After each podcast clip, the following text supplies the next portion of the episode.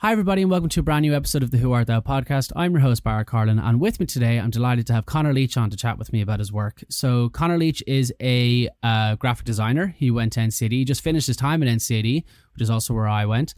And uh, he's actually the first graphic designer that we've had on the podcast. Um, really, really lovely fella, um, extremely talented. I came across his work by, I was uh, on the Irish Times website, and they had an article about a student that had done their final year project on the Stardust fire from 1981, where 48 people lost their life uh, in Artane, and um, I was like, Jesus, that's that's an incredible project to ch- tackle. I would imagine it's very challenging. And uh, I had a look at the work and I was like, this is expertly put together. And it was Conor's work. And I, I went into the exhibition. There was a video installation, short film, and uh, a book and posters. And uh, I was very, very moved by it, uh, to say the least. I thought it was incredible. So I was like, I have to get him on. And we organized it. So this is the episode. Conor's grandmother actually lost three of her children in it. So he, he the way that he tackled it is phenomenal. And we'll be going through how he approached it, how the design choices mirrored the what happened that night and what he's trying to accomplish. It's it's an expertly put together project, as I've already said. So um, we'll be chatting about that. Uh, what led up to that, all the projects that led up to getting to that point, and uh, what he hopes to achieve with this project as well. Um, it really is phenomenal work, and uh, it was pleasure chatting with him. So I I hope he's enjoyed the episode. Uh, I'm going to stop rambling as I always do in the intro, and here's the theme music by Zach Stevenson.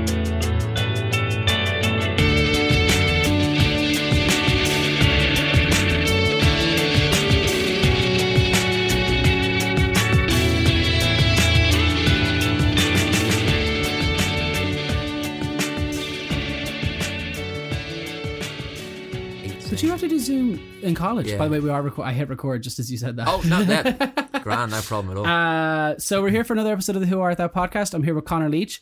Thank you very much for coming on, man. No Believe it or not, you're the first graphic designer I've had on. I work as one, and I've never had one on. well, I'm on it. I hate the clientele. We're tricky folk, You're tricky folk. you know.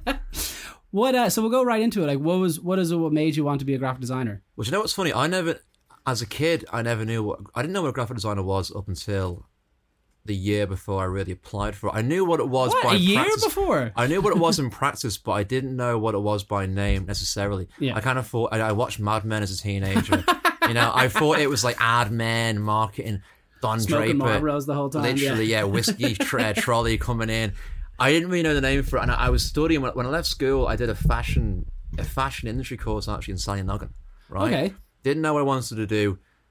Did that, and through that course, there was like graphic design involved in like the kind of marketing sphere of like the fashion industry part. Of Oh, okay. you know, and I kind of was, I got a knack for that, and I was, you know, I was, I'd always been, I'd always enjoyed talking, and I've enjoyed, I did, in my part-time job, I was working in Top Man selling clothes, and I like to sell things, and I kind of, and my teacher was kind of like, you know, you're kind of good at this graphic design side of it, and I was like, you know, I'm, I'm enjoying it as well, and then I looked more into it, and then I realized that a lot of my favorite artists and like a lot of things that I'm actually interested in all kind of stem from what graphic design is. I mean, graphic design is quite a broad term. Um, so I took on the portfolio course in Sallynoggin, and then through that, I really kind of discovered what it was, applied for NCAD, fell in love with design, as cringy as it is. but like it, re- you know, it really kind of spoke to me more as I got a bit older. And I think when I got out, when I was in college and school, and like my PLC as well, like I, I was still kind of young and just experiencing being a teenager. And I guess there's other things that kind of led me to where I am now in my work, which I didn't really think about until recently. Um, I mean, I can go into now if you want, but I mean, No. I, I guess like, I, I, as a kid, like I was always growing up in Stoke, so my accent, Yeah. I know it throws The accent caught me by shock when you were walking in today. I was just like, he's not. He doesn't sound like what I thought he would. He's not from Coolock. He's that. this is an imposter. uh, well, my mum's originally from Edenmore, North Dublin, and like a lot of Irish, you know, immigrated to England in the eighties. Met my mum, my, my, met my dad. My dad's English, and we lived. We grew up in Stoke. It's near Manchester and Birmingham. It's like in between. It's a real just ex-industrial fucking ghost town. You know what I mean? Um, but when I was twelve, we moved. We moved back over here, um, and I guess the accent never really left. Do you know my dad now? He's from Tyrone, so he's been living down here since 1990, maybe 1989. And uh, his accent is still like I don't know notice it as strong as it is, but my friends will say it's strong. But as soon as he hits back to Tyrone, it's so strong. You notice it straight away. It comes straight back in. And it depends weird. on who you're with. Like if I'm hanging out with people from Stoke, it gets real like talking like that, like like Oasis and Stone Roses, like oh fucking. It's a bit kind of Manchester. Happy sound. Mondays. Happy Mon- the Mondays, the Mondays. Um, I'm not going to do the accent because I'm, notorious, I'm notoriously bad. well, you want to hear my North Side accent, you know? All right. Okay. How are you? All right? Yeah, that's, I won't even. I know. I won't even. Are we cutting that? yeah, we're cutting that one off. Um, but yeah, it's like growing up in Stoke would have been 2000s, and you kind of had that tail end of like um, kind of uh, subcultures and like the kind of music subcultures. So you you know you'd walk around and you had your your, your football casuals like your kind of Green Day, Yeah. fuck- not Green Day, Green Street, Green Street, Green. Day, yeah. You had them as well. You know what I mean? The kind of like post punk. um, but yeah, it always intrigued me who are these people. You know, they, you grew up in a, like a very working class area, Stoke as well, and you see that kind of rich um, character sort of sort of stories Yeah. throughout the town and, and in pubs, and that always interested me. And then when I was twelve, and, I, and even actually when I moved to Dublin, one of my best mates he'd seen a film called This Is England. Oh, it's a great movie. Fantastic movie. Yeah. Shane Meadows, an Yeah. amazing Steve director. Graham, I think, in Stephen well. Graham, Yeah, yeah. he plays the, the top nut kind of skinhead in it, and that kind of like, I fell in love with that movie because it was like it was shot in Stoke, and actually, your man's um, the director, he actually as a teenager would have been around Stoke a lot. Hmm. Um, he actually worked a part time job in Alton Towers. Oh, really? yeah, I watched a mad thing about him recently. Jeez, that's mad. That- I think Stoke might have been it could have been part of the inspiration for him and he and you know so that that it kind of felt very true to me and I always appreciated his style of the way he shot that it was so raw and it was and a lot I know from he was saying that like a lot of the, a lot of the characters were based on people that he knew as well and I guess that always that kind of level of like storytelling and sort of th- th- there's no gloss in that movie yeah there's a beautiful soundtrack and it's shot very well, but it's it still feels very true and raw and authentic. And I guess when I started doing my design work, and I guess I, I like to use my design work to try and talk about topics that matter, especially in college. I have the ability to do that in NCAD. I'm, I think we're very great. I'm very grateful for that because a lot of colleges kind of go quite corporate or quite, um, and it's good in a way. and I'm not knocking. Yeah, NCAD does have that's that's why um I picked going there because like I did get into I got into IDT for actually fine art, but I found NCAD had the more kind of uh because I, wanted to be like I was like I want to be like a designer who paints. Do you know that kind of? And it's like Yeah. in NCAD you can do that. It's, it seems and it's not like I go there and make an app. And I'm not knocking that type of design. Obviously that people like it, but Pays you the know, bills. For me, yeah, pays the bills. Yeah. for me, it, it was always that's the direction that I wanted to go. You touched on um, favorite artists and stuff. Who who would be your favorite artist when you were kind of get really getting into the actual design as a career? Well, I've all, and I guess still now, um, and it kind of sprung back around for this project that I did last. Chris Ashworth, I don't know him. Swiss now, Grit. So he's a designer. He's he used to be the creative director of the Raygun magazines. Oh right, okay. So they'd have all these kind of cool bands like Radiohead and fucking this, that, and the other. New Order. He's, a, he's from Manchester originally. Very cool, kind of like it's like that kind of clean Swiss typography. But then he'll have like it like fucking on metal and rust and like dirt. And literally, he kind of coined that whole thing of Swiss grit. Definitely check it out. Some really cool work there. Um, and I, I, I guess as well, like, those things. He's from Manchester, up the road from Stoke. All of that sort of culture, that kind of post-punk Joy Division, New Order, The Smith, all that stuff had an impression on me as a hmm. kid, even though I was born in fucking '98. but it still kind of rings through. You know, when you go into a bar in Stoke, it's still the Stone Roses on the fucking jukebox. Yeah, yeah. I, I I got to visit Manchester myself. I love traveling on my own, so I went to Manchester on my own like 2019, just before COVID, and I was like, I love this place is class. Yeah. One of the things I couldn't get over was how friendly everybody was. Like I remember watching Father Ted on my phone. At I was having dinner on my own, and these lads were just like, "Do you want to watch the match next to us?" And then even I was at a gig in I think it's called the Soup Kitchen or the Kitchen Soup or something. It's like an underground. Uh, it was there, there was a metal show on it, but a guy noticed that I was at it on my own, and afterwards he's like, "We're going to a nightclub. Um, what was it called Satan's Hollow, I think it was called." And they're like, "Do you want to come with us?" So I was like, "Yeah, that's awesome." So that kind of shit, I was like, you, Unreal, "That's man. amazing," and there was no kind of ma- like I knew straight away that there was no malice in it at all. Do you know, it was Absolutely. Genuinely trying to be friendly. But there was one exhibition that I always remember going to, and it was it was an exhibition around near the wharf, and had, they had these photos of just all the different subcultures that went on in Manchester over the seventies, eighties, and upwards and stuff. And I was just like, God, there's like there's an endless stream of them. It was Yeah. crazy. I would love to have grown up in it, but actually, at one point though, there was one point where they were they were showing skinheads. Now I know skinheads doesn't uh, back in the eighties and stuff doesn't have the same connotations as it does now. But I had a shaved head at the time, and Doc Martens and black trousers, God. and a jacket that has all the band patches on it. And I was looking at it, kind of like just you know, kind of going, oh wow. And there's a guy I just really noticed. There was a guy next to me looking me up and down. I was like. No, no, no, no, no, no, no, no, no. Not like that no, kind no, of no. skinhead. Yeah, yeah. Different kind of skinhead there, yeah. I wear a fucking what's it, yellow laces, black laces, a whole coat there or something, you know? Um, but that's the thing as well. There's so much fucking culture there, but a lot of that came over to Dublin. And like, even when I chat to my aunties, like my mum's family, they're, they're a family of eight. And they would have grown up 70s, 80s, you know, North Dublin. And North Dublin by then apparently was like a backwater, backwater, you know? Yeah, it was yeah. like fucking bleak. but the one thing they had was their music. And Yeah. they were also incredibly, like that Northern England, they were very, you know, positive, friendly people. That's a very working class thing. You know, I I think that people who don't have any sort of anything to lose in a way have nothing but each other. And I think they, they kind of stem that out on anyone that they meet. It's like, okay, well, why? I, they have no kind of, not, not, they haven't got any self importance, but they know who they are. And it's, it's, I don't know, there's a more of a friendly sort of, um, hard to explain. Like, Yeah, you know, I know, what, you I know, know, what I know mean? exactly what you mean. Yeah, yeah. Do you ever, you just, you, you touched on something there that, uh, I, do you ever see the video? I think it's from the 90s of where RT go and they interview the teenagers walking around Grafton Street. Oh, yeah, the goth. And it- it's like, who are you? We're cure heads. And it's like, who are you? We're, and there's this lad's dressed exactly like Morrissey. And there's like nine of them go, yeah, we're awesome. yeah, we're all Morrissey. we're all Morrissey. And Yeah. then, then, then there's cure heads, goth heads, and like goths. it's yeah, the The- goths. the it's goths. so fun, but they call them like they actually call themselves the term. It's so it, it's so interesting to see it, Well, and it's kind of making a comeback. The '90s kind of so Ah, '90s and '80s subculture stuff is is moving its way back into. Particularly like I've not even noticed it. My sister's what 25.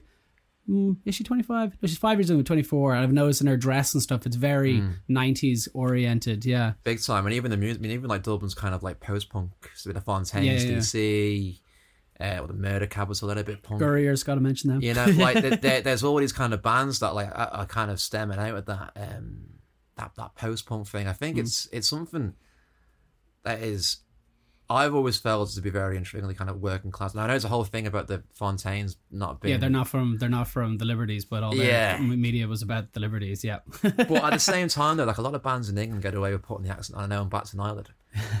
I think, like, yeah, look, they they are in a very talented group of fucking people. yeah. They're great. They, they write catchy songs. That's all I care about, really. Um, You can get bogged down by it. Like it, it there's certain aspects of it that are, you know, I'm, I'm like I'm not really too. I see, we see people get very annoyed by the Really particular by Fontaines thing. I'm just like, dude, fucking just enjoy the song. Who gives a shit? Like, um, but uh, so with NCAD then, so what what like so you were saying and the, what drove you into NCAD? How did you find the college? Because obviously I'm an NCAD student as well. I I had a I had a great time. well, this is it. So I I, liked it. I had a wits because I was the co- we were my year was the worst affected by COVID. Oh yeah, of course So you would be. Yes, we went in. I went in 2019. Had an amazing first year and a half of Yeah. First year, fucking whoa! Like Yeah. this is this is Rag week. Rag. We, well, we COVID happened the week before Rag Week, so Oh, we did it? never got our. We never. My first and last Rag Week was this year. Oh Jesus, How mad's so that? frustrating. Um, but no, we had a great year in the first year, and you meet some great heads. At first, it was a bit intimidating because I like that. You know, I, I even though I've, I guess you could say I'm a little bit, oh, I see whatever. You know, oh, where's that Martins? A lot of my friends would have been all the same friends I had from school, from kind of North, like Cool, like Clare Hall, whatever, Donaghmede. And um, when I went to NCAD, you're meeting all these super cool people as well, and you're kind of like, what the fuck, like you know. But you realize that everyone's just there for the same reason to just have a bit of fun Yeah. and, and do their art, and, and, and you kind of you, you don't you don't judge as many people by the by, by the the book by the cover. You know, it's kind of you just sort of get stuck in. Um, and I think we all kind of gelled as, as well as a year by after Christmas, and then when COVID happened, it was a stinker. yeah, that's annoying. Yeah. And then we went into our second year, so I went into graphic design. The whole year was online. The whole year. See, I, I actually was. I remember talking about this. I was talking about this with my mum actually. And I was just like, I could not imagine doing NCAD, particularly now if it was doing painting or something like that. But I couldn't even imagine doing graphic design all online. Because you need that. You need a teacher to go like, and you probably know with you know teachers like JP walking by, you're doing something shit. It's like change that. yeah, exactly. Yeah, and you were sending a, a big stream of, email, of emails over a day, Yeah, yeah. and it's like you get nothing done. And I think we, as a year, were really they didn't realize because we all went then. So after second year, it was third year. So a lot of us went on Erasmus. Hmm. So I went to Valencia. I was like, "Yo, fuck it, like I'm gonna go there." Didn't know where I was as a designer because I knew I technically wasn't there. Hmm. I know I there's a, there's a lot of stuff in second year, man. I was almost dropping out and joining the fucking army or something. Yep. You know, I was like, the army. I yeah, man. I was like, I want to. Comp- I because I was so. I went from my PlayStation to my computer to my phone, and that was the rotation. And I was so hateful of screens Mm. by the. And I was. I just want to do something. They literally like would have. Most of those books are from COVID of me just get trying to get away from a screen. Yeah, yeah, exactly. So. There was- I mean, They, they, they couldn't teach us the way because obviously when you're doing a, a book you need to print it you need to see what it's like on paper you know all You need these to kind feel of it. things you need to feel it all that stuff matters so much and then when we came into so we kind of came into final year and it was almost like our first year yeah. I'd say it was. I'd say it was kind of like, oh shit, oh shit and they realized as well i think these guys don't know as much As they should. as they should and they did they kind of didn't realize oh fuck these guys actually and a lot of people found it hard um some of my best a couple of my best friends as well they, they were in there and they were like jesus and we all kind of went fuck we, we need to pull our trousers up here and Hmm. the, luckily our first thing that we did was the istd oh the book thing. the book thing I yeah. didn't, I, for whatever bizarre reason, I didn't do the ISTD. I did something else. I can't remember why. It was probably just me being lazy, to be honest. But um, that's that's a fantastic learning curve. Oh, yeah, man. that's the annoying thing is I remember seeing students that did that, and then compared to the students that didn't do it, and the difference in their typography skills afterwards was insane. And Insane. yeah, and you'd be quite a strong typography student, so that makes sense that you did do that. So well that was a massive learning curve for me would you have would you have been would you fu- fuck with type quite a bit beforehand or you would well i i always liked i would have liked the idea to fuck with type okay and I couldn't handle it. And it wasn't through doing that that I was able to handle it by the end. With- with um, with that ISD book, I guess. Well, I'll tell you this first, right? right In second year, there, there, there was a project that- because it all kind of led to this. So there was a project that I did. So no one said it was all online and fit in second year. That was kind of a lie. In the Okay. first semester, there was a bit of a hybrid in the week. So two days you'd be on campus, and in them two days, you had a Monday and Tuesday. You'd go in, but you only be there for like the morning till the afternoon. You got to go okay because of the COVID regulations, whatever.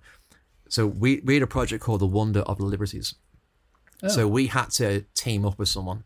So me and this other guy called Domhnall McCullen, real Irish name. okay yeah I Um, don't know He's a great tattoo artist as well. I'll say I'll send you his thing anyway. But he, we, we we went out to. I picked up thirty five millimeter photography, pretty Nice. much that summer, just to get out the house. not an exp- not a cheap pastime at all Not at all. But I got the camera for a steal. oh okay I got the camera for like sixty quid on eBay. oh nice It was That's a Olympus. OM10. oh lovely I don't know what that is Beautiful camera. Beautiful Okay. camera. Um, but the film and getting developed, nightmare. yeah no it's it's I, I did it once I was like fuck doing this ever again Oh, Just for the just for the grainy sometimes you get- clout on sometimes you get Instagram. them back they're just black you're like god damn it oh man, my first three rolls. Luckily, they were just like me on the session and in the summer, like with my mates and all in, in the canal at the canal. They all turned out fucking blank. but luckily, by second year, by the time I got in, I figured out how to load the, the film properly. But anyway, so we'd always kind of like seen these lads, like you would have been, would have seen yourself, the lads and the horses around the Liberties, hmm. you know, and and we kind of felt like that was a very strong part of the Liberties identity. You know, it was like Oh, it, yeah, it for sure is. Yeah. Yeah. There's something about it. Like you kind of, it's kind of weird. Like I don't like using that like time capsule term or whatever, but there's something when you get on the Liberties, you just like, you know, you're in it. Oh, it's, yeah. It's kind of a cool, there's just that vibe to it. it's like the yeah, last bastion of like I guess sort of being a dub. that real Like that- dog yeah, that culture, yeah, yeah. you know, and and we just sort of like that. I mean, Dom is a real fucking good shy talk as well. We just went around, we found a few of the lads, and we started chatting them. We were like, "Do you mind if we kind of just document a day in your life?" You know, See, we had to do something similar to this project, but the problem is, is that I come in with a big, thick D4 accent, and they just go "fuck off." yeah, yeah, fuck off. yeah, yeah. Uh, but that's I was super nervous as well. I was like, "Can you help me?" Hello, sir. Yeah. I'm putting together a project here for NCAD. Uh, but we, yeah, we just kind of went to them. We're just like, all right, bro, yeah, we're uh, I put on a bit of the more the cool like accent. Yeah. You know what I mean? uh, and now we just we just started shooting photographs of them, and we just you just do what you do, and he does stables. You know where it's you know Vicar Street. There's like a little stables there that Yeah, leads yeah, onto know, that yeah. kind of football thing by the flats. So we were like, look, we'll give you the photographs. We'll even print them out for you. We'll frame them, give it to your grandma, put on the wall. They were like, you up there, you fucking Yeah. grandma will love that. Christmas was coming up as well. So we just did that, and then we put together like a little zine, and it was just me and his photography, black and white photography, and it was just there was very little typography in it because we, could- we didn't really know much about typefaces or good fonts, and I was aware of that as well. I didn't want to. I knew I knew the type was going to be shite, so I went, we'll keep it. The photos were strong enough, um, so that was called Fifth Generation. So your man Warren, and it was his friend Adam as well. Um, but the guy Warren, like that was the he was the fifth um, generation of his family to own horses and, and liveries. Oh wow. Okay. And- Jesus, lucky find. This is it. I mean, it was well. There's a f- funny story behind that. We'd actually were asking around, couldn't find couldn't find the right guy, but everyone was kind of saying, "Oh, you want to speak to this guy?" Ended up going to a shop. I must have been. I was buying a can of Coke. We were a little bit like, "Geez, will we ever find this guy?" And went to the, the man behind the counter. Do you know who we could talk to around here? We heard there's a guy in Smithfield who owns the horses, not. And he goes, "Yeah, got his number." And she went, Sound. "Speak to him." And he just threw the threw the phone across the counter. I love And, and like that, I was amazing. like, uh, "Hello, like uh, my, my, name's Conor from the BBC." No, I was just like, "How are you, man? I'm Conor from NCAD." And it was his dad, and he was like, "What?"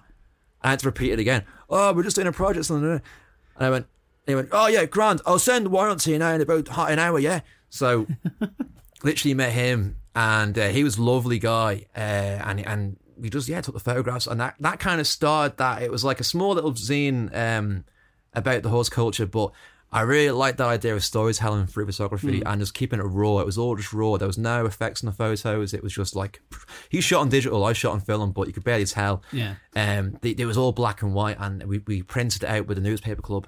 Cla- oh, class. Yeah. So it was a big broadsheet, um, you know, kind of newspaper uh, zine. And I guess from there, I I I, re- I love doing that. Um, so I guess like so that kind of so then leading to the ISTD, Yeah.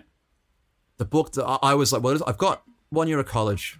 I want to get better at typography. I want to get better at this, but I know I enjoy this as well. th- th- This element of photography and storytelling and talking about things that I cannot necessarily care. Well, I do care about them, but like slightly like with the horses. I don't own horses. Hmm. I haven't got a personal attachment to the horse culture in Smithfield, but I respect the I respect it, you know. And it's Yeah. like even like that with the subcultures in England, the, the, the skins, the mods. I'm not a mod. I'm not a skin, but I respect it and I'm fascinated by it. And I think it's that them stories should be told and, and, and should be celebrated. And I went in, but I know people complain about the horses saying like you know they shouldn't be in town. Well, maybe they shouldn't be. I'm not there to disagree with that either. I Yeah, just yeah. want to capture it, Capture it, yeah. and, and No, tell it. Um, so when with the ISTD, it was more of a personal thing because I was trying to move out at the time and I couldn't find accommodation anywhere. But I was seeing like all these abandoned and derelict buildings in Dublin, and I was like, "What's the fuck? Yeah. There's quite a lot of them. Yeah, I was like, what's the crack with this? How is there so many? You know, a very you know tightly condensed city. Why is there? Why are these houses and why are these buildings are being used? And you find they're all owned by these rich landlords in the UK and all that. One over. guy from the Luxembourg that owns like 200 of them, I think, or something, something. Say, and then the ones that he owns, he has like 12 or 14. I remember re- I read an article about it recently. He's like 12 or 14 people in the one Beckin house. This kind of crazy, stupid shit, Jesus, nuts. But yeah, horrible. Why do you think I'm still here? This is and recording on my family home at the moment. It's And- crazy money. I saw one recently where I was trying. It was uh, they said it was an apartment, and I was like, uh, "All right, uh, can you show us a photo of it?" And it was a prefab in someone's back garden. I was like, "That's not an apartment." Yeah, like th- this is the current state that we are. I'm Yeah. I'm, I'm 25 now, and it's like I want to move out. It's impossible Yeah, to it's do it. impossible. Yeah. And I and then I guess that kind of but but but I'm lucky I've got a roof over my head. Hmm. And like yourself, we've got a roof over our head, and I appreciate that, and I'm I'm grateful for that. Um, and I, around that time, I'd kind of chosen the derelict buildings as a, as a topic to go into for my ISD and to discuss. But I don't know if you've heard a group called the uh, the Revolutionary Housing League. No, So they're sort of like a far left. they weren't the guys that did the protest recently, did they? They're always doing protests. Okay, yeah. well they did a mad one where they had like a banner hung over something they were taking. yeah. yeah, yeah, yeah. That's them. Okay, yeah. That's them. Now they're quite a big group of, I guess, different people in and out in the group. I don't know if it's like a certain particular leader, um, but they had they, they were doing a um a protest, but it was like a camping protest on Skill Street in Liberties. okay. And I walked past her one day, and I was like, Jesus, these guys. And I didn't know anything about them before that. And I was like, "Uh, what's the story? I just went up and started chatting to them. And um, this lady called Ashlyn Hudson, who was a member for the People Before Profit All right. in Arklow. I'm pronouncing that right, Arklow. Arklow, yeah. you got Arklow, yeah, Don't spot on. uh, and she was just like saying, "Look, look, we t- we took over a couple of buildings there that were fully um, sound, had people in, it had light and heating, and we are we've I've been homeless myself over the years. I've suffered with this, but I know a lot of people who are still homeless and they're out on the streets this winter, freezing cold. Hmm. They're dying on the streets. We can't wait for the government any longer. We're just going to go and take that building over and house people. Now, obviously, I guess for you bureaucracy, that isn't probably going to work in the long run, but I respect the fact that they were just taking that initiative and just doing it. Hmm. And um, I was like, well, can I come back and interview you and, and just capture and with photography as well what you're doing here? And she was like, be delighted because also, you know, they don't, they're not Yeah, speaking to us. because yeah, they're meant to. Yeah, They're not, they didn't even acknowledge them. yeah. And then so I so I sort of uh, the same way with the horses. I went there with a camera. I was like just observed, took my photographs, very raw. Um, did an interview with her as well. Got information about her life because like I guess like that with the housing crisis and all as well, and people who were actually feeling at the worst. You know, you can you can read a million essays or you can ask fucking AI now for their Yeah. opinions on it. But really, to talk about something like that, you need to hear it from the horse's mouth. Mm. You need to really go to people who are actually a doing something about it or trying to do something about it um, in a different way, and also who are living it Yeah. firsthand. So No, like like my dad now. He he will go out on Tuesdays or Wednesdays and feed the homeless. Like he'll make sandwiches and go out and give them to them and stuff. I've done it with him once or twice. And some of the stories you hear, like it's only when you actually hear them off somebody. I remember we met a doctor, a guy who used to be a doctor or something who's living on the street. This crazy stuff. You're kind of like, this is insane. Just how quickly your life can go from having a house and stuff to just bang, you're gone. And, Yeah. you know, you're stuck, and then you're stuck. You're permanently stuck, and you can't get a job because you don't have a house. It's a whole ordeal. and then Absolute if you go up to try and stay in one of these hostels, you run the risk of getting all your stuff robbed off you, and just the, all the the, Well- the the problems that come come with it is insane. Yeah. that's the thing. I mean, I remember that at the same time, then there was there was a hunger strike on O'Connell Street for a month. Oh, was that the one? It was like the, they were situated in the middle of it, weren't they? Yeah, I remember we, that. We have the tents now. Now, not, not all of them. I think two of the lads that they were they were doing the hunger strike, and other homeless people had joined as kind of in solidarity, Mm. and they'd all put the tents up. So I spoke to them as well, and there was a lady there um, called Roshi, and I know she was only I think a couple of years older than me, um, and she was from Galway, and she had left Galway because she was getting domestically abused by a partner. Now she was heavily pregnant when I met her. Mm, And Jesus. I swear to God, she, I was like, Jesus, are you not, you're not, you're not meant to be on the street. You know, you're camping here in O'Connell Street. Like, and she said, well, I, I came here seeking refuge from being domestically abused in Galway. Jesus Uh, and, and all they could do was um, send me to a hostel. But in that hostel, everyone's, you know, Everyone's up. shooting up. Yeah, Everyone's shooting yeah. up. I, I, I don't want to step on a knee on a needles, you know. So it's safer for me to be on the streets. And she was, and I guess as well, it's a very bad stigma. Where everyone's, everyone thinks that when someone's homeless, they're obviously on drugs. This this lady was is uh, sober and, and and a lot of and, and it's like sitting there pregnant. I think it's you know, seven months pregnant, six months pregnant, like, like fucking like re- re- really heavily heavily on. And um, she found it to be safer on the streets and um, she allowed me to interview her as well, and that was all part of of that ISD book, Mm.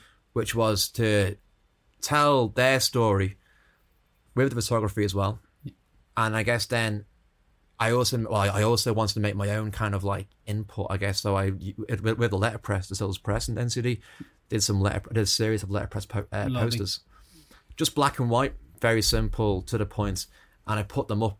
Like, were, um, they, were they just text? Were they? Or? just text. Lovely. Yeah. ju- just text on on white paper. It's like a Munken rough paper, and um, put them up then in um, on on the way to IMMA. There's a there's a road there. I think it's South Irwin Street. I'm getting it right. But I think they're still up there actually today. Oh, really? They're still up, but they're all weathered now. Yeah. But they, they look good. But like I- guess I wanted to just put them put them up somewhere.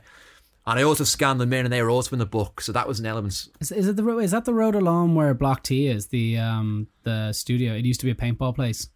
Oh, I'm Is it not that too road? sure. It's Okay. like it's like a it's like a there's a blue wall. It's like it's like a blue kind of um. Uh, it's like a build. You know when are like they put a wall up to protect the building site. Oh yeah, yeah, yeah, yeah. it's yeah. like that kind of game. Yeah, yeah, yeah. I know exactly. I know where it is. Yeah, I do know where it is. I'll check him out if you're walking yeah, by. well, I have a reason to go to IMMA this week. There you go. Literally on the way to yeah, IMMA. there we go. Um, but they were also in the book as well, and that was kind of part of it. Now, my first draft of the ISD book, typographically, was dog shit, Okay. and I was going like I'm, I love Swiss typography. I love his kind of modernist, kind of clean approach. Big fan of Helvetica. Big fan, literally. Uh, but I was trying to do that, and and it looks so easy, but it's not. Yeah. It's so hard because you got to get the grids and the higher everything matters so much. And I did my first draft, and I knew deep inside me it was shite as well. and JP was like, typography, and that's fucking shite. That is one of the worst JP impressions I have ever. heard. She's like, oh no, you're fucking, you're all talk I now, you're to all God talk. he hears. You're, you're all fucking talk. Literally what he was like. And even Bobby Tannam, who's one of the best type designers in Ireland, he was like, he came over and looked at the spread and he goes, that looks like shit, man. Yeah, I was never good at typography either. And every time you ha- you think you have a clean, it's so frustrating they go like, no. Yeah. And and I was like, I know, I know, but I was like, how can I improve See, this? I used to. I I did the thing where you I would justify it to the bottom, so it's just like they're all lied, and it's like don't do that. That's terrible. yeah. bad practice. like and it's like I was kind of scared of grids at first. You're like, but grids actually end up helping you out a lot. no, there's a reason why you. There's a reason why you're told to use them. exactly, you can hang things off them. It's Yeah. like part of the structure. And I learned a lot for that book. And I did I did a second draft then, but I had already so I I kind of submitted that for Christmas, and then the idea was, and for ISTD, we'd do it again because we get the feedback. Hmm. But then we were already starting then by Christmas time our final degree show stuff. oh, really? Okay. So by Christmas we had an idea what we were going to do. Were we doing it? Oh, we would have been doing it by Christmas as well. Yeah. we were just starting it, so we had to do like a. And it was guys, they kind of just sprung that out of nowhere. I was like, oh, by the way, a massive part of your grade this semester will be your research document for your final year stuff. And we were like, what? We were like, huh? like we're just yeah, doing it the creeps eyes, up on you as well. Yeah. you'd be surprised how quickly those months go. literally. So, but but thank God, we I learned so much by that book where I didn't have a real system in it. I didn't really have like a, a the grid was a bit shite, um, and I was like, I but I just knew, okay, well, when I do my final year stuff, I won't do that again. I won't do this again, but I will do that and I will do that. So I kind of went into that final year stuff a lot, a lot better. And I and I thank God as well. One of my friends that I met in Valencia, this German guy, he came over during Paddy's days. This is a bit of bit bit forward here, but it but it works. and I was kind of showing him my work, and he went, uh, "I was using this typeface." Like, yeah, it's cool, it's cool, but but this typeface is much better. And he gave me this really fucking nice typeface called Söhne. That's the one you used in the It's the one I used. Yeah, it's, And a, he- it's gorgeous. I was looking at it going like, where did where did you get that? Well, this is it. It's it's like a four thousand euro typeface. What? Yeah, the whole family cost four thousand euro. Oh my god! There's a grotesque. There's a oh mono. There's like a, a Breit, and, there's, and then there's also like this kind of Elong version. Like, I think when I first started out in design, I assumed that like instantly, I'm going to create gold. Hmm. Every, like the first draft of everything is going to be perfect, and it's just not. And your teachers will say this I'm to you over and over. Literally, yeah. Like I'm the fucking bee's knees. Yeah. And it really wasn't until you realize for yourself that okay, for every good piece that you have, there's about thirty shit ones before it. Hmm. You know, design shit until it's not. yeah. Simple as that. That was one of the things that I, that I, it took me a long time to get used to. Was mainly was Brendan DC still there when you were there? Brendan DC, I don't think he is. Was he illustration? Maybe. Maybe he was a, maybe Yeah. illustration now. He's a fantastic, uh, fantastic designer. He's from uh, the UK. He, he has some great stories about growing up in the punk scene. Over, but you know he was, but he he had this thing about notebooks. He was like, you have to have notebooks, and you can't go with your first idea. And it used to drive me up the wall. The Yeah. fact that you couldn't just go. So why can't I just go with the first idea? Sometimes it's good, and it's like it's never good. Yeah, you have to you yeah. have to work it through to something more tangible and more kind of, you know, You've got to develop it. Yeah. And it's the same for like a spread in a book or a poster, you know, like you just even like the poster that I end up making for the final degree show. And I hmm. know this is probably going into that now, but it's like Yeah. It's like that poster is just typography. Now the thing that I realized as well, keeping things clean and simple, especially when you're doing Swiss type, you can elevate them by what materials, what paper, how you print it, how you finish it up, the end hmm. result of. And I, thi- I think with me as well, being that COVID generation, everything that we did was through the screen, ended on the screen. Where with the posters, I had 30 versions before that where I had like photography in it. I had a load of text and it was just not working. And there was only one part that I that I liked, and that was the the date on the hmm. poster. and that kind of came through in the last few drafts. I mean, I liked that, and I liked it because it was just clean. Yeah. It was just the typography, and it was standing out above everything else. Even though it was so simple, that stood out more than the beautiful photography on it. Um, and I just kind of explored that more. And then as a first draft again, and it was like I had some small like eight point text on it, and it was just too small. And why not just make this into a series of like five posters, spread it out? And I did that, and then they were just very simple typographic posters. But then, okay, well, how can you elevate it? Well, let's do it on let's print them on black paper, and then with this silver embossment powder that I had, so they they were all Riso printed, Yeah. and then the silver. I did. That's the first time I saw the silver. I was just like, God, how did you do that? And then you told me you had the Riso studio. I was like, God damn it, we didn't have that when we were there.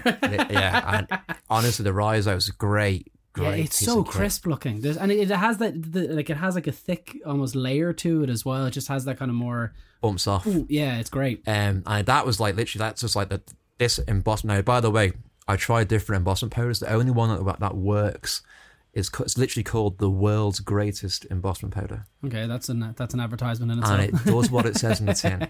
They weren't lying. Well, well, what, what was with the other ones? Were they just they were they smudge? They yeah just, didn't have they when, when you heat so you heat you heat that powder on the wet ink yeah right. And on the other ones, it just did. Now it came across a little more grittier, a hmm. little bit more. But I wanted that mm-hmm. clean. yeah it, that that brand just does it does the job. So we got more of that. Um, and I guess uh, there's more of a conceptual reason behind it. Um, that I'll go into in a bit when I talk about the starters and all that. But like, yeah, the then post is really just through doing a million shit ones first, you kind of land on that, and then it was a lot more simple than the first drafts, but it works, you know. yeah. So like obviously you mentioned your project there. So I came across you because I saw the article. What was the first article? Was the first article in the Times or? Yeah, it was the times. Times, yeah. So I remember seeing it, and I, as, as I said to you when we were downstairs, it was actually the Distillers Press the first time I saw. it. I was like, I remember, I recognized that, and then I read it and was like, oh wow. So I would have been aware. I first heard of the Stardust Fire when I was, I think I was nine. I remember a friend of mine's mum was going to it. She said she was going to it, and she got too drunk before she went, so she couldn't go. But I remember just thinking, going like. How the hell has there not been? And I was like nine or twelve. It was the 2006 inquest mm. was the first time, and then seeing it again and again and again and again, I was just like, it is one of the biggest kind of what the hell's going on, and then seeing your work as as in what the hell's going on, like how is this not being you know fully finished now? This inquest and have they not got peace and stuff? But then seeing your project, I was like, I was really genuinely was blown away.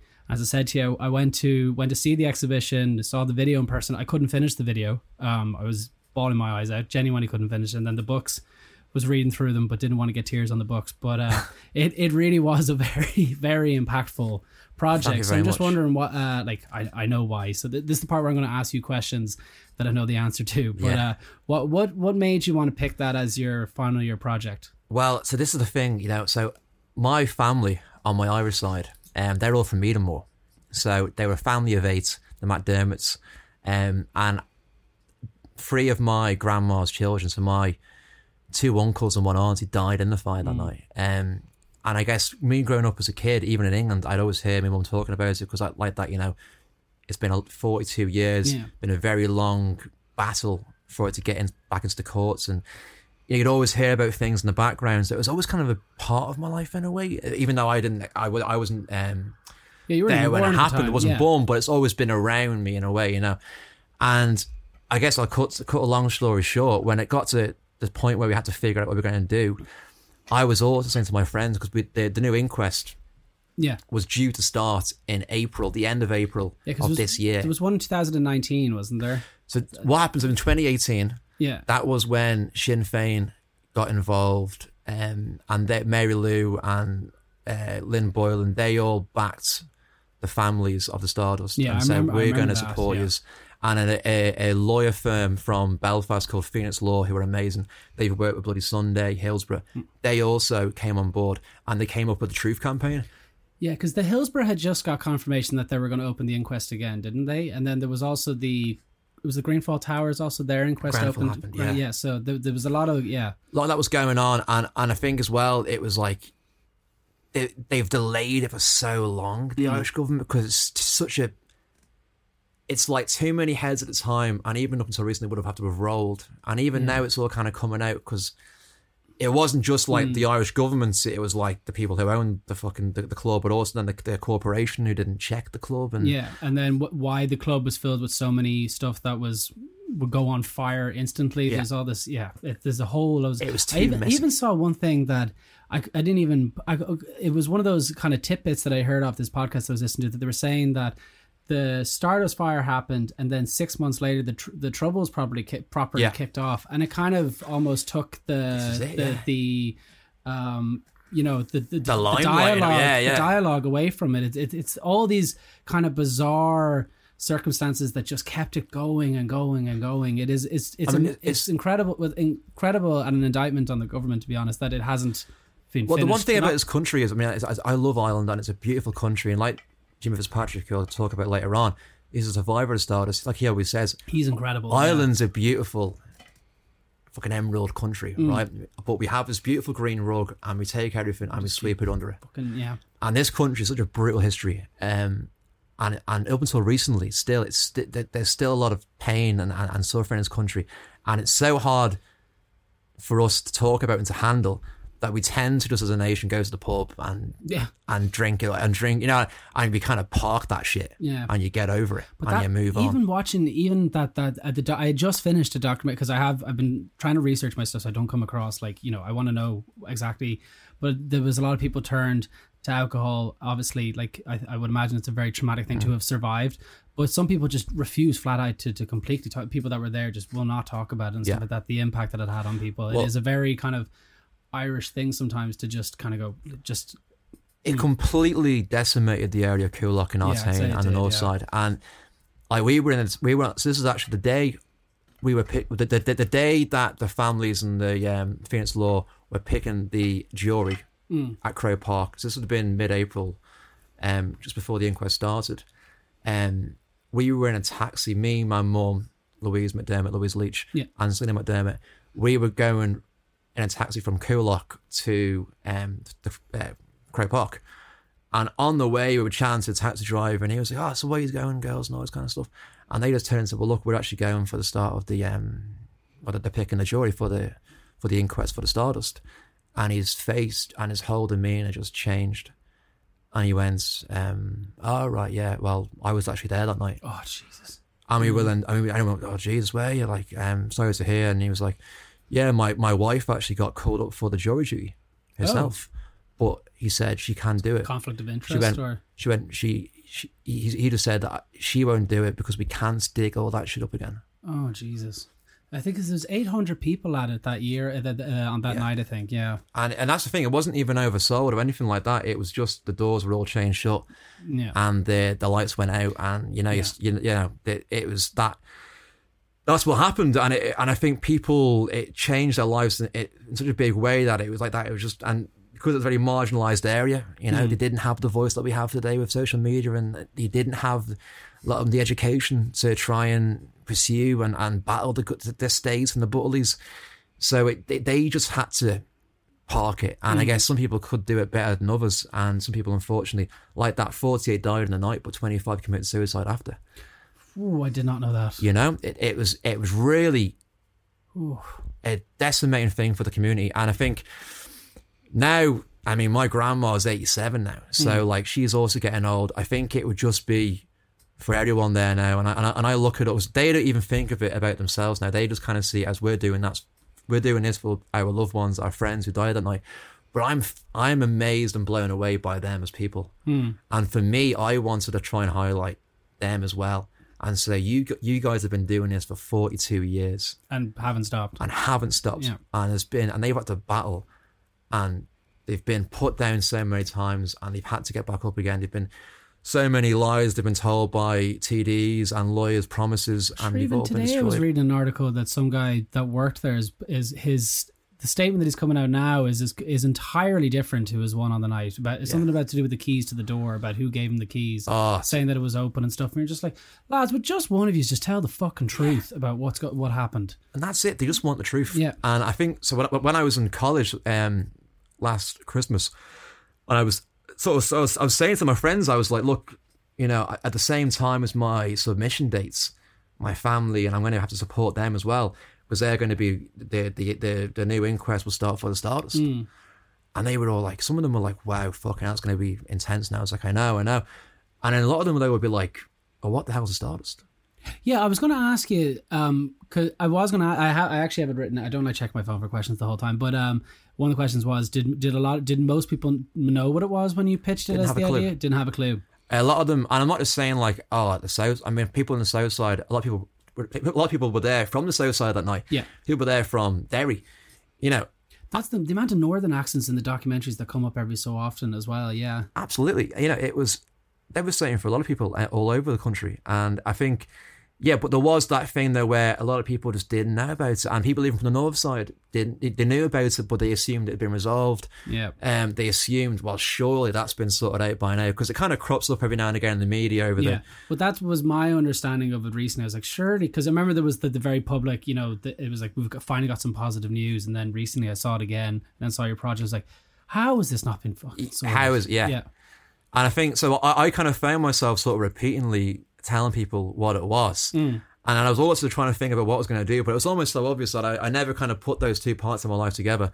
And I went, well, well, fuck me. Like, if why I'm a visual communicator, why don't I try and communicate this to my peers? Hmm. And not only my peers, but to the general public and people across the world, because now we are in that age where what you do Yeah. now can reach other countries.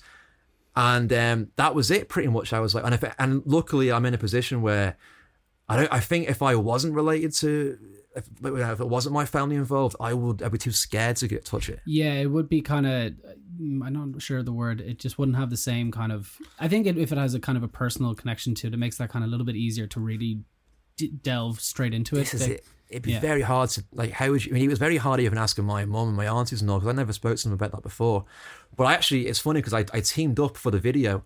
There were students from Coláiste Dhúlaigh, Okay. film students, um, and they were amazing. And, and they, they, we, we had a mutual friend, and they asked me if they, uh, um, if you wanted to collaborate, if they could interview through me, my mom, and all that. And I said, well, look, I'm actually doing a book, but I would love to interview them as well and have a video piece. So we teamed up on the video, and they all the, they all the, the, the equipment and the gear, and then I kind of then asked, I composed the interviews. Yeah.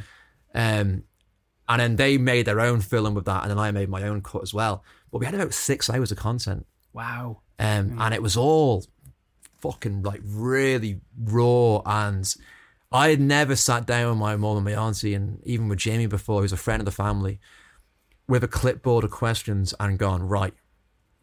A, B, you know, Yeah. Yeah. run me through the whole lot. And we started off just talking about what it was like growing up in North Dublin in the 80s. And a lot of them said it was amazing. We had nothing, but we loved it. We had each other. Real sense of community. You heard the story a million times. Yeah, you could, the back the back door was open, the front door was open. It was like Yeah. very loving community. Um, but then that happened, you know, and I think uh, through doing that interviews with them, I learned a lot more about it. And I think in a weird way, it was almost kind of like therapy Yeah. Like for my mum as well. I um I know I get that, and one of the things that I found kind of bizarre about doing a video because I, I did a video project for my final project. I'm not going to talk about. Don't worry, I'm not going to steal your thunder. But um, I did uh, I did a video project as well, and it was it was to do with mental health awareness, and to see how deep people are able to get and kind of in front of a camera, you really go like, holy shit! Like it is. Yeah. It's it's it's Heavy. yeah. I mean, there's a part where my mum's talking about that night.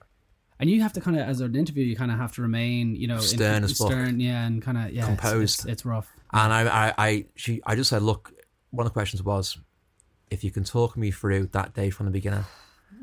and be honest. Louise, my mum just went off and talked, and then she was fine. And then she started talking about the morning after when the real she realised they weren't coming home, and when Willie was found first because he was twenty. He, he was twenty. He was the older brother, Yeah. but he had gone back into the fire. That's that's the part that made me go. Oh. That's that's the part that made me go like out out in the hall. And like, my yeah. mum was crying then, and I was like Yeah. trying to hold it together because I was trying to be the interviewee. And all the cat, I know the lads from Dhúlaigh they were sitting there like, oh gee, like we were all like, te- you could feel the pressure in the room. Yeah. But you know, fair play to my mum. Like she really told us, she told it as best as she could, and, and, and amazingly clear. And she just said, look, um, he was the oldest brother. He realised that his, it's his two younger siblings went in, went out. It was a sister and a brother, wasn't Sister it? and a Yeah. brother. So Marcella was 16. She lied to her, to my grandma and all that night and said that she was going to go babysit. Oh, for God's sake. But me, me me auntie Selena, she'd be the youngest. She she was she was like a little like best mate, you know. Mm. She put out her clothes in the Elio that night, and then Marcella then took them and then went to a friend's house, got changed, and then went to the Stardust. And then uh, George, he was eighteen. He was on his first date that night, so he bought his fresh shirt and tie. Oh, For God's sake. he went and um, basically Willie actually got out the fight. He actually got out three times. But when he realised the day he went out, he went back in. But when he went back in, he had to kind of like wrestle himself because obviously it was mayhem. And um, he he inhaled so much of the smoke because they were saying that the fumes that were coming out were pretty much like it was like it was like cyanide, Yeah. you know. It's because the ceiling and stuff and the chemicals and the and the, the Yeah. furniture and everything. Yeah. It was horrendous. I actually heard that the fire sounded so loud that you actually could barely hear anything on top of that as well. It was just a whole, yeah. well, this is it. I mean, the the specials, the the the, the, the ska band, the specials. Specials were there the, the month to the, day month before beforehand. to the day. And when you read the reports of that in the in the book that was written that I referenced actually in my Yeah. book, they they had a sound system in there, right? That was way too way too powerful for the electric system that they had in Stardust. Mm. And the all the electrics in the Stardust were fitted by an apprentice. And they that at that gig at the start at that gig, the specials gig in the Stardust, people could see purple sparks on the roof. There's about seven guys in the specials as well. Do you know what I mean? So require that's a Hmm. lot of power going into those systems and everything as well. Insane.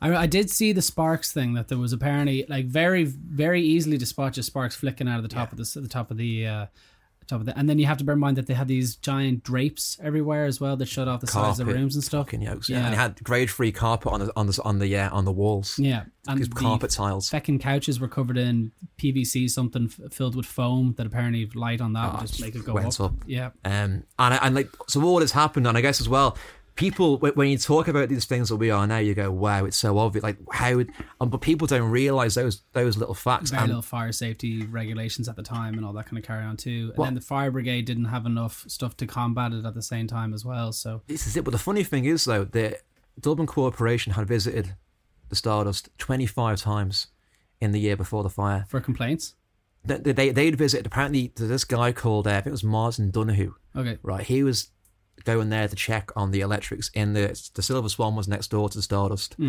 and he also would run through the Stardust and have a look.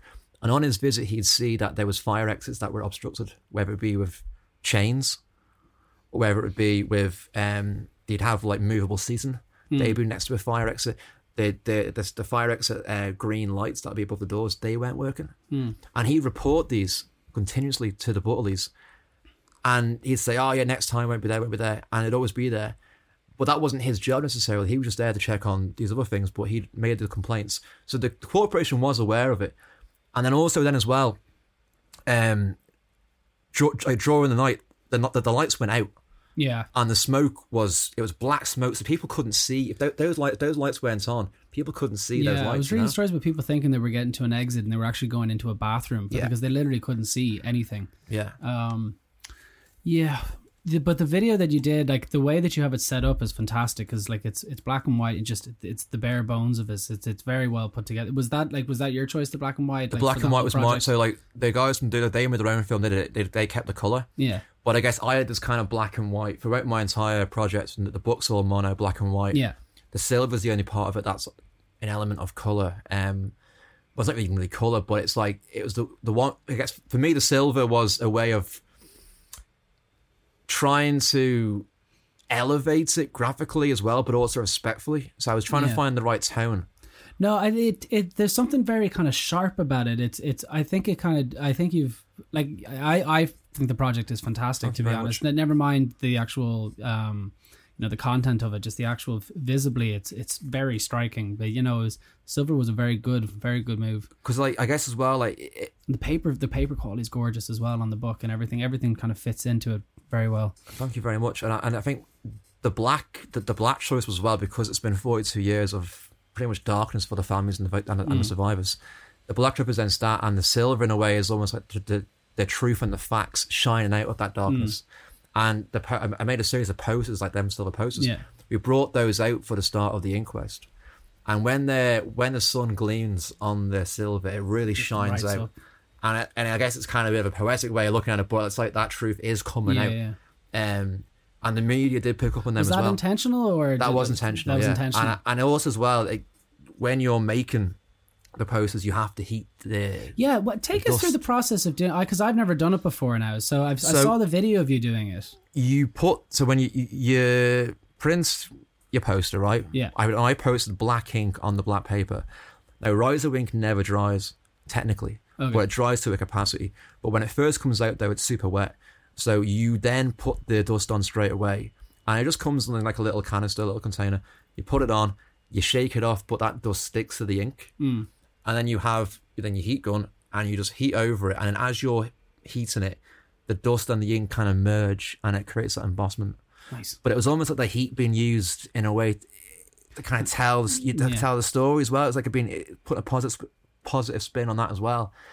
Um, but yeah, I, I I just wanted to try and communicate it in a clear, effective, respectful way. Mm.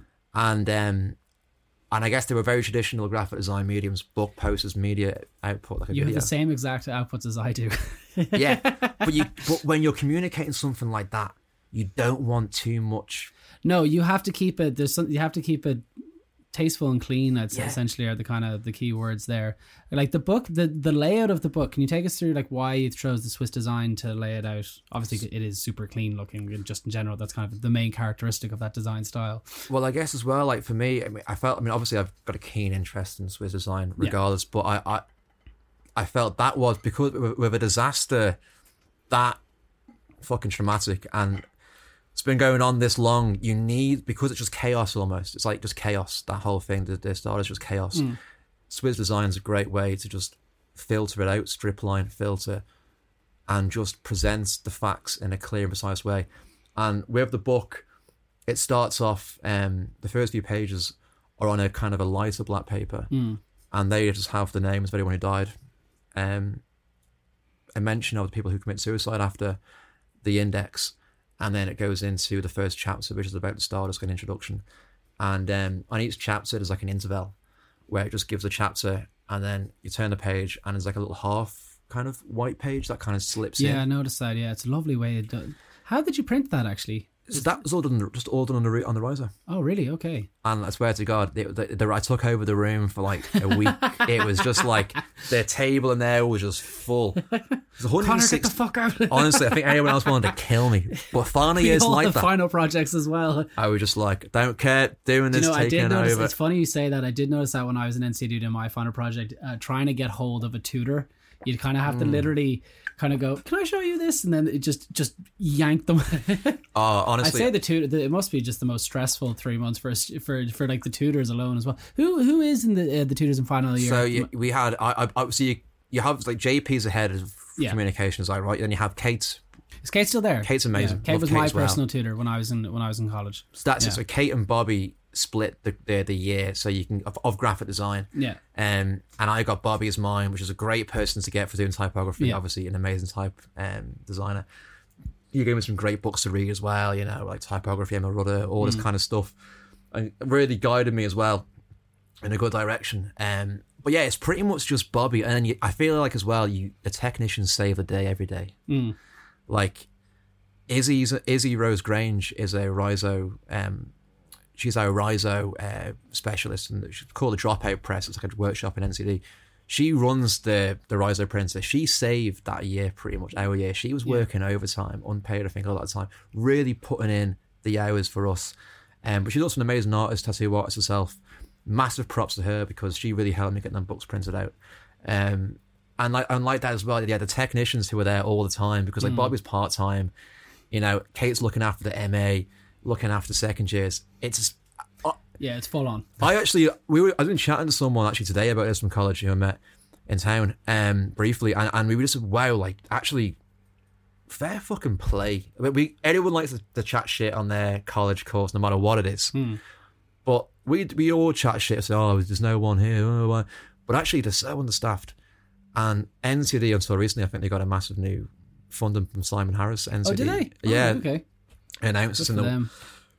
apparently but like NCAD you know doesn't get the funding it deserves and um the the the, the tutors really do give you the, the best. Oh, like as I said, I was saying before we started, like even even just uh just the way they talked. Like I loved Brendan was I loved Brendan so much. I thought Brendan was fantastic. He must be doing it. Yeah, I, th- I think I think he's He still is there. still there, yeah, he's it must- illustration It was, though, yeah. it was visual communications when I was there, so they hadn't split it into the two things. But I remember even going in and you know like you know JP is tough. But he's Mm. extremely fair. But I went in to drop out one time, and just the pep talk that I got off him, I still remember it uh, ver- verbatim, like that kind of stuff. He does. They don't have to do these kind of Man. you know, and he bent over backwards to make sure that I got, you know, got all the help that I needed at the particular time. No, it was amazing. And Fiona Hodge as well.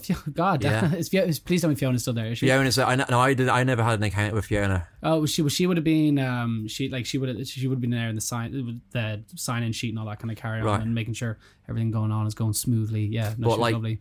Going with JP though, I mean, I wasn't going to submit my ISTD book Really, because I was doing. that's surprising. It sounded like you'd put a lot of work. I put a it. lot of work into it, but I was so done with it. Oh right, because okay. I was I wasn't I I'm a bit I'm not I'm a perfectionist but like I wasn't I was already working on the start and I was like I was really like completely quit my job the whole lot I was Mm. just in this and it was like the week I was getting it printed out and JP was going he was driving to Belfast with the ISTD books now a lot of the year kind of bailed on the ISTD okay. and I was kind of like, I all I had to do really was, was I did a new draft that was much better.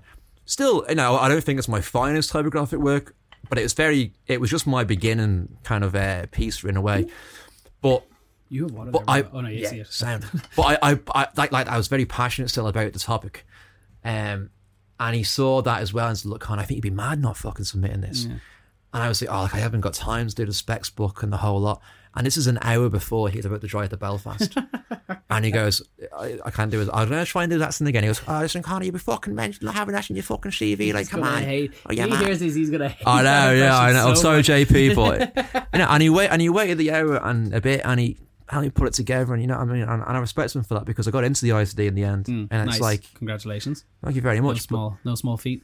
But that's the thing. So it's like, I guess you know, those tutors who you almost want to kill half of the time. It's like they actually have got your best intentions at heart, and it's like you do need that. If you're a student right now who's doing graphic design or anything like that and you are getting a bit of shit take it on the fucking chin mm. like honestly like make but like look like an idiot in college I, I, I came to the point I came to the realization in, in final year this is where I need to be and this is where I need to make my stupid mistakes this Yeah, is where yeah. I want to ask the stupid questions because I don't care if the fucking tech thinks I'm a gobshite Yeah. it's when I get employed Yeah, do you don't want to make it? I, I made a huge mistake when I was employed. I can't. I don't want to say it. I know I will say it. I, I sent something off for print that had a typo in it, and I was like, God, just, just don't ever do that. Oh, yeah Uh, I was, and they were like, I was like, how many times did you print? And they were like, a lot. I was like, oh. yeah, this is it. Typos. Yeah, I'm bad. typos are- I'm fucking dyslexic It myself. was like. it was chocolate that had two T's in the middle of it. It was a real stupid mistake, uh, or was it two C's? It was something. It wasn't that glaring. It's because the typeface that they wanted to use was this script typeface. I can't remember what it was called, but um, Nightmare. I just remember say, I remember she's like, uh, yeah, there's a typo in the uh, packaging. I was like, oh fuck. Uh, so is that like a test thing? And they were like, no, that we said That's that to print. one. I was like, oh god, Packaging as well. what? Packaging as well. So Yeah, like, it was me. I was me freelancing too. So I was like, there's a client I'm never getting back. Yeah. Ah, look. Well, I mean, Yeah, we're all we're don't only do human. that. we're only human. We're only human. But um, we've got completely sidetracked. But uh, I was just wondering with the with the book, how did you get the content for it? So the book is a mixture of my own research and also a book that was written in 2006 by Tony McCullagh and Neil Febus. Yeah. I can't pronounce his second name. Yeah, I I I, I can add it in. So he did. they- They did a bunch of research back What's in. the book called again? It's, the, It's the, called The Stardust Story That Never Came Home. They Never Came Home, which Or The is Start the. Christy Christy Moore song, isn't it? well, give you a bit of cool. Bit that of, song, you know that song got shadow banned. oh yeah, Yeah, The only person who's ever been prosecuted in regards to the Stardust is Christy Moore for writing the fucking song about it. Because he got sued by the Butterlys who own the club. Um, but my grandma, right, uh, Bridget McDermott, she got interviewed back in the 80s for RTE and she said um, along the lines of, they never came home in regards to her children. And Christy, and I think she was the first person to say they never came home. And Christy Moore has met my grandma a bunch of times, but Christy Moore got that from my grandma. Wow. they never came home. Interesting. I'm But glad I she brought it said- up then. That's she said on a, on an interview, she was like, "They never came home." I think I think it was like 1986 that he released it or something. Yeah, it was around that yeah, time. Yeah, Um, but yeah, I, I think that's I mean, fair play to Christy Moore. It's been a great supporter as well. Christy Moore and Charlie Bird, the OT. So I know. Charlie Bird put a lot of effort into researching it and making sure that it was. Sta- Eamon Dunphy's name was chucked around as well at one point as reporting on it. Oh yeah, I mean, it's it's been rep- it's like there's been a lot of people who have helped out. I think keeping it. 'Cause You need them people. You need your Christy Moores. You need your Charlie Birds who are in the public light to keep it going. You know. Yeah. Um, but yeah, in regards to the book though, like that that, that, that book that was written in 2006, they had a lot of extensive uh, research done about the early years. So I used extracts from that book in my book, and then at the like because that ended 2006, there's a lot of stuff that's happened since then, Mm. and a lot of things that have changed and realizations. So I also wanted to update that, and also my family, the McDermotts, they never got, they never did the interviews, even though, even though they campaigned for the Stardust, they didn't talk about it publicly about that night about what happened Yeah. until very recently. So my interviews were the first ones to be kind of put into the uh, in, in, into into print, um, and I wanted to tell their story as well. And then through my photography as well, like since January when the new inquest, not not the new inquest, sorry, the um the anniversary, the anniversary happened, uh, that weekend. And I went there with my camera and just documented it on the site because they opened up a new memorial in Charlie Bird's honour and the um, Dublin Fire Brigade came, and the paramedics came, and there was a big event there. And then from then, I wanted to document with my camera each event leading up to the inquest. So there, was a, a day where Dublin GAA gave the families um, like a Stardust crested Dublin training jersey, um, and then there was also then the Geordie picking at Croke Park, the start of the inquest. So all these make a, an appearance in the book itself at the end. And um, I guess as well that that other book is quite clinical. It's quite a I guess as well, like I- I'm a visual person. You need, I think, when- you're looking at the the archive pictures, exactly. yeah. When you see those those old pictures from the 80s and you see the faces, it becomes a lot more real, hmm. and you can really relate to it a lot better. And I, and I wanted to kind of give the give it an identity, not like in a in a in a, in a brand kind of way, but like give it a give it something that people when they think of the Stardust as well, they they, they they can see it in a way. You know, Yeah, it's kind of one of those ideas where it's like you know you see it's forty eight people died and wasn't it? Mm. Yeah, it's not just a number anymore. It's like these are the people that it's all affected, and it's it's not just kind of uh, yeah, just that's the, I think that's mainly just not just a number. It's that these these are people's lives that it affected, and Absolutely. Yeah. Um, because I think that's that's the thing as well. They they, they kind of just become statistics. yeah. When these were just like me and you, man. They were just even younger than us But that's now. the thing. actually, yeah. I because I, get I do get very upset when I listen to stuff about it and when I watch the, the stuff that I watch about it. Because the thing that goes through my head is like I'm 29. 29 is I'm 29 next month. It's no age. These people were 18. It's 16. It's Yeah. just they're kids essentially by the by all extents of purpose. that's the thing.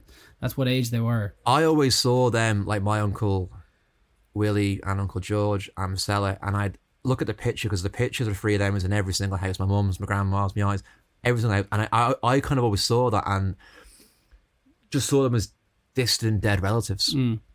And it wasn't until I got older, teenager, and I started looking at the pictures and went, they actually look about my age. And now I've surpassed every single one of them in age.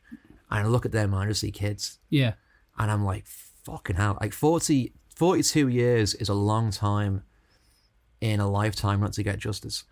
But in the in the space of history, it's a fucking second. It's a blip. Yeah. and that's uh, uh, something you got to remember as well. Like, this is just a recent thing in our history, you know? Yeah. Uh, no, it is. It's. Uh, I just that's the part that I was going to say. They were kids. I think it's. I, it's terrible with the inquest now. Actually, like, do you think? Do you see it coming to a close Yeah. soon? You do, yeah. Uh, look, I don't want to say anything out of place, but I feel I touch wood as well. It's, Yeah. it's still got. It's, but I think there's been a good energy about this. I think as well, the like the government's estates. It's like it's anyone's realised this is gone. It can't go on any longer. It genuinely can, and there's nothing they can really even pull out with the fucking dirt to try and delay it anymore. Yeah. The the firm that we have as well are really good. They know the stuff. Like a lot of people have been, you know, a lot of people over the years have let us down. Um, but these guys are really behind our back, and I think even like that day, Jimmy Fitzpatrick even said this. That day when we I never even asked you about him yet. well, Yeah. shall I tell you about him after? But Yeah. he he was telling me that he actually that day when we brought the the signed truth cards. So back in 2018, we had the truth campaign. Hmm. 48,000 cards were signed by the public to open up the new inquest. Now they said we could have got a, you know 148,000 cards. people wanted to get people. We went to shopping centres all over Coolock and Swords, even out in Galway. Everyone knew about it, and um, Jimmy handed the box uh, to I think actually was it Jimmy or my grandma? One of them handed the box to the the uh, the, the I forget what's his name now. Uh, Wolf. He was the head of the Justice Department. Something Wolf. Seamus Wolf. No, not Seamus Wolf. We'll fix it in post. Look, anyway, he came down personally to get them cards, Hmm. and Wow. That was a big that that was a sentiment as well. It was as if like it's been acknowledged by someone in power in the state, and since then it's been a, it, we've just got a good feeling about it, and it's like each little event that's happened has been like a bit of ray of sunshine that comes in, or small little things like that, and hmm. but touch wood, I think now. It's going the right way, and it's still it's still It ongoing right now. It, like, but it's still kind of crazy that we see different things coming out. So It's like, why wasn't this just? Why didn't people just say this at the beginning? You know, these Yeah. kind of little nuggets of information that we get every so often, sporadically into it.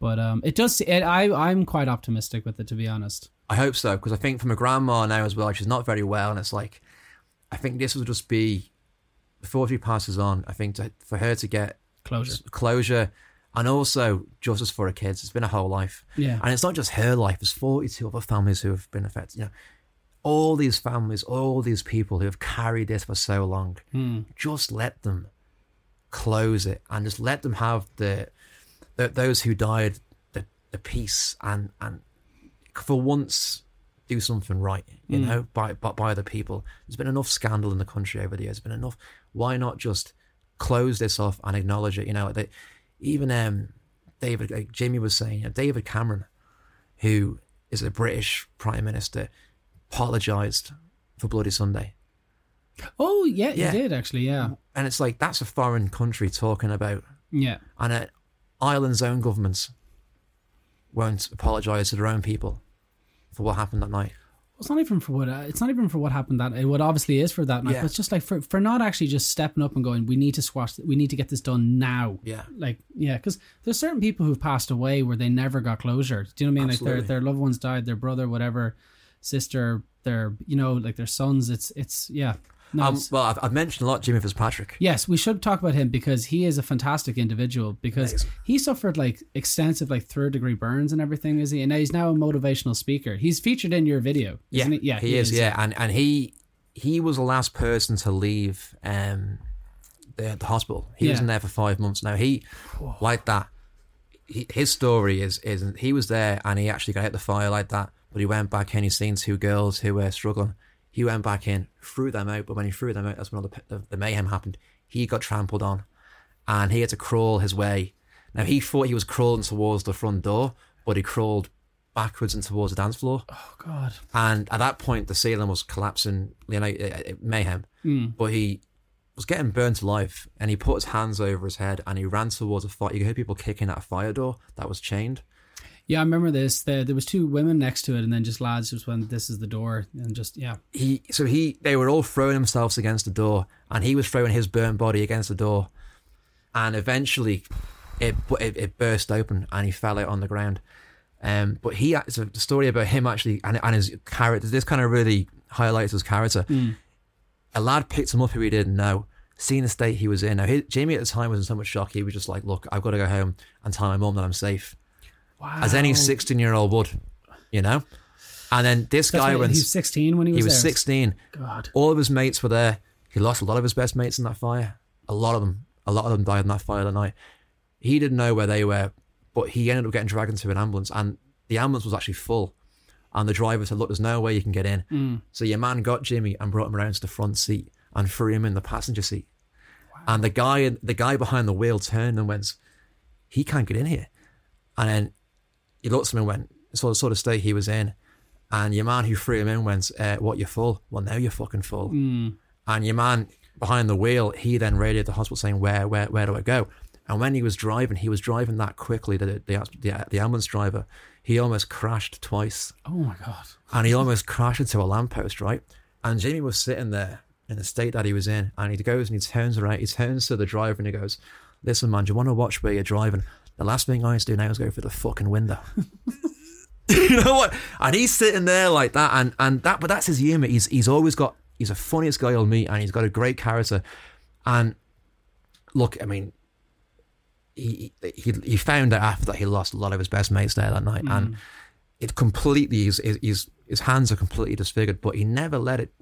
He never let it hold him. He plays the drums for fuck's sake. Does he? He plays. He's a Did drummer not know that. Wow. and he's a solicitor and he's happy he's, he's got kids and he, and he never let it define him and I and I was chatting to him and he'd be good friends with my family as well and and through the Stardust and he just said look so we were just in the bar one day after after one of the after the inquest and he just I'd actually love to just uh, I thought he, he did some talks in schools to people about fire safety and obviously about the Stardust it's, I'd love to go to universities and really kind of explore that more. And, and, and I was, he's such a great speaker. And I was saying to him, you are an amazing people person. You've got great character.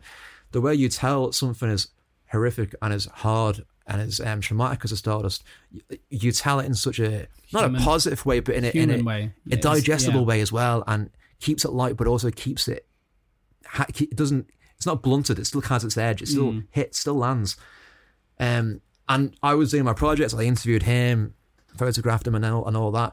And actually, accidentally, I filled a form out in NCAD to do a, workshop. I was just getting emails, and I was just fucking filling them out. You know, final year, sending the exhibition, and I got one, and I just thought it was for the exhibition space, but it was actually for a workshop. So I filled it out, didn't think about it. Got a phone call, was panicked woman being like, "Hello, Conor, what? What? You're having a workshop?" And I went, uh, "A workshop." I was like, I, you- Did you sign up to teach one? I, I signed. It was like you could do like a live event, like a, a, a, like have people, you know, do a thing, you know. I was wondering where this part of the story. right? And I was like, I went, oh, sorry, didn't mean to fill it out, hung up, whatever. And I thought, Jesus Christ, Jimmy Fitzpatrick, why doesn't he, he come in and do a lecture? Because you can you can have someone in to Yeah. do a talk. Uh, one of your mates, Maeve, she had Emma Curran, and brilliant thing, amazing.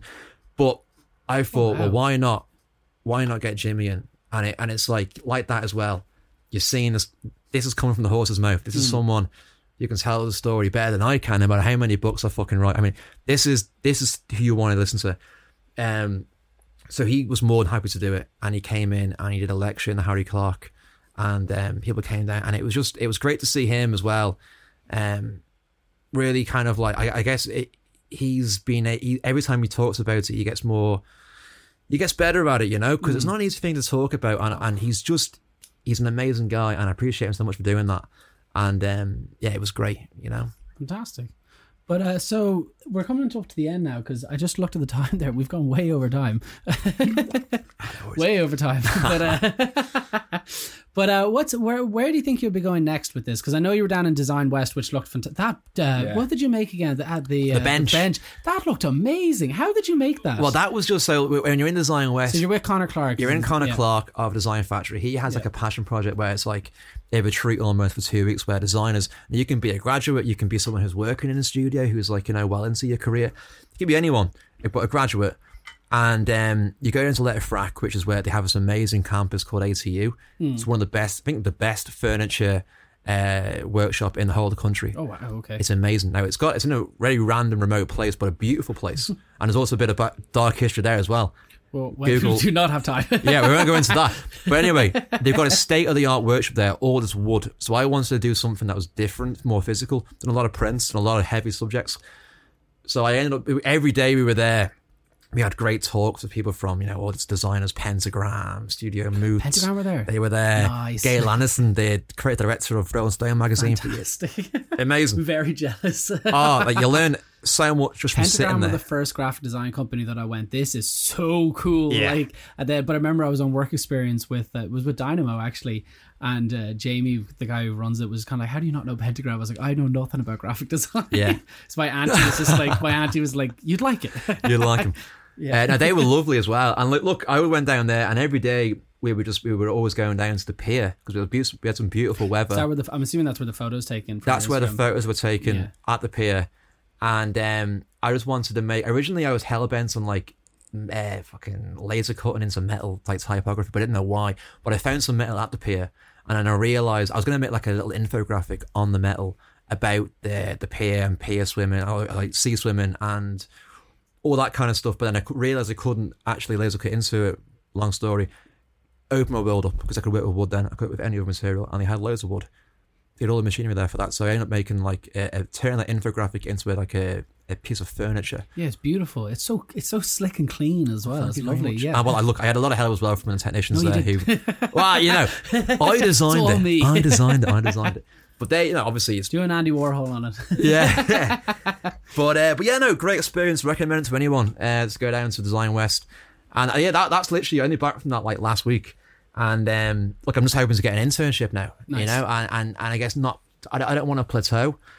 I don't want to. I know I, I'm I'm very happy with that project I did there, and I, and I, I would love to also continue doing that kind of work. I'm passionate about design for change, and as cringe as it sounds, I believe in it. No, it's not cringy. I, I'm completely with you on it as well. It's and I do think what you're doing is very important, and the way you've presented it as well is is fanta- is genuinely is fantastic. Like I wouldn't have I wouldn't have reached out to you if I didn't think that what you were doing I was appreciate was that so much, incredible. man, because like that, you know, it's like graphic design. I, I always kind of, I never, I always kind of thought, oh, well, let us be designing fucking coffee shop logos, and there's nothing wrong Yeah, with that. And I, I, honestly, that's what I thought I'd be doing for most of it as well. I Yeah. do book layouts now, so which I quite like. So that's Love kinda, that. Yeah, that's something that I'm interested in, Yeah, book layouts, you know, and like that kind of like storytelling well, and newspaper layouts and book layouts, but yeah, I'm hoping to get into books, but mostly newspaper. But yeah, it's nice. It's I like working with type, but I never thought I would, if that makes sense. yeah, yeah, yeah.